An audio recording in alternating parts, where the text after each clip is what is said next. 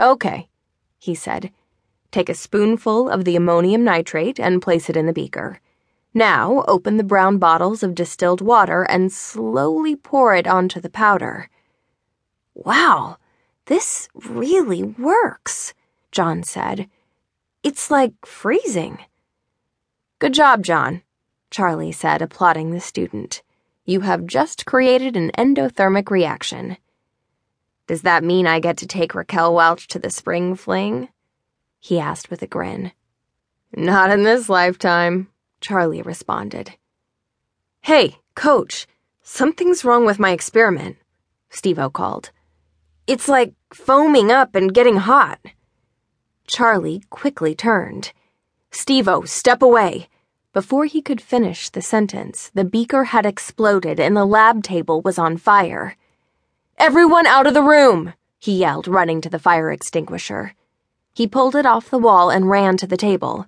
Pressing the handle, he waited for the white foam to burst from the nozzle, but nothing happened. Coach, the door is locked, Stevo called, panic obvious in his voice. I can't open it. Charlie ran to the door and tried it. Stevo was right. It was locked. He tried throwing himself against it, but the solid wood door was not going to give. He glanced over his shoulder and saw the fire spreading to the next lab table. Another small explosion of glass and wood had the students screaming in fear. Okay, okay, calm down, he said. Everyone over to the window. But, Mr. Thorne, we're on the second floor, Rosie protested. That's too far to jump. Don't worry, Rosie, he said. We'll make it work. He moved the students to the very front of the classroom. The fire was quickly spreading throughout the back and moving forward.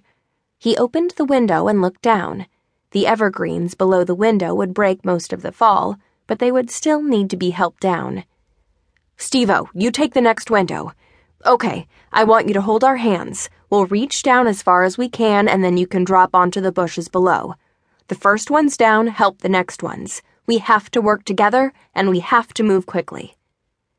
Charlie picked two of the taller boys to go first, so they could help the others on the ground. He and Stevo held on to them until they reached as far down as they could, and then let them go. The boys dropped onto the bushes and rolled off.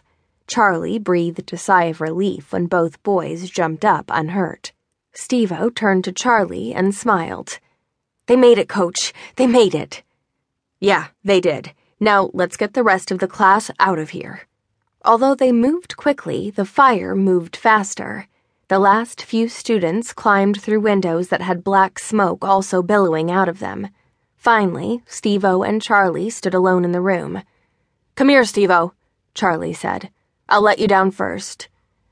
But, Coach, who's going to help you? Hey, you're my best fielder. I expect to jump right into your arms, he said.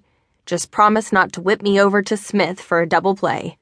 The young man, his face streaked with soot, grinned at his coach. Yeah, coach, I promise. Charlie took the young man's hands in a tight grip and slowly lowered him out of the window. When he had extended his reach as far as he could, he let him go. Stevo fell into the evergreen boughs. The prickly needle scraped his arms, but the branches kept him from hitting the ground. He rolled off the bushes and jumped up as fast as he could. He turned his eager face up to the window. Okay, coach, he called. The explosion violently blew the windows out of the building. Screaming students darted across the lawn, barely escaping the shards of glass raining down on them. All of the students except Stevo, who still stood below the gaping hole in the wall, oblivious to the blood running down his face and arms. Coach! Coach! he screamed. I'm here, Coach! Coach! I'm here!